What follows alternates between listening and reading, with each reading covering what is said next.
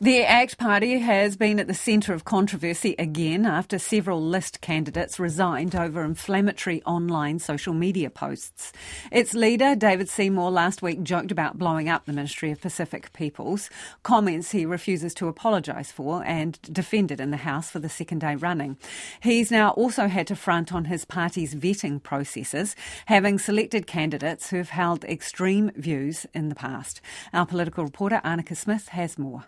David Seymour in Damage Control. We've actually done a very good job of vetting over 60 candidates. There are some uh, that have slipped through the net and they're now gone. ACT's party list is now two candidates shorter since it was announced in July.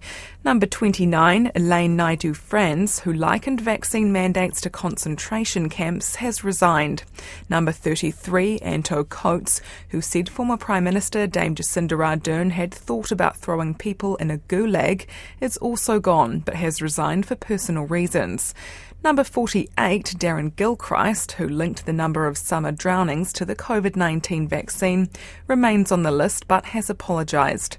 Mr Seymour says none of these comments had been flagged during the party's vetting process and that he views them as unacceptable. So we're a bit surprised, we're just glad they've stepped down. Labour leader Chris Hipkins quick to pounce on a political opportunity. I think, you know, the fact that ACT have been selecting these people really is a bit of a warning sign of what you could get under a national ACT New Zealand First government. MPs on the starting line of a feisty election campaign are on edge. David Seymour is among them, under pressure to apologise for joking about blowing the Ministry of Pacific Peoples up last week.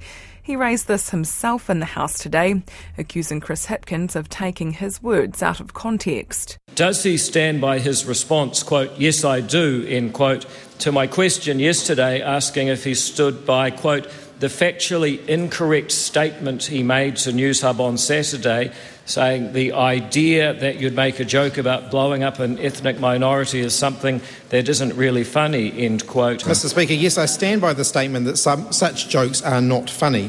All government spending is open to scrutiny, and it's possible to do that without talking about blowing people up. Mr. Seymour went as far as accusing Mr. Hipkins of mischaracterising his words for political advantage. Is he resorting to a desperate campaign of fear because his government has no record to run on, and New Zealanders know it, and they're deserting him at the polls by the thousand every week? Just apologise, David. Mr. Speaker, coming from a member who's being propped up by a bunch of anti vax conspiracy conspiracy theorists. I think that question's a bit rich. Māori Party co-leader Rawiri Waititi also rose to his feet in the House with this question that could see him in hot water with regards to Parliament's rules. A war of words and it will only get feistier. The gloves are off as the second to last sitting week of this term edges to a close.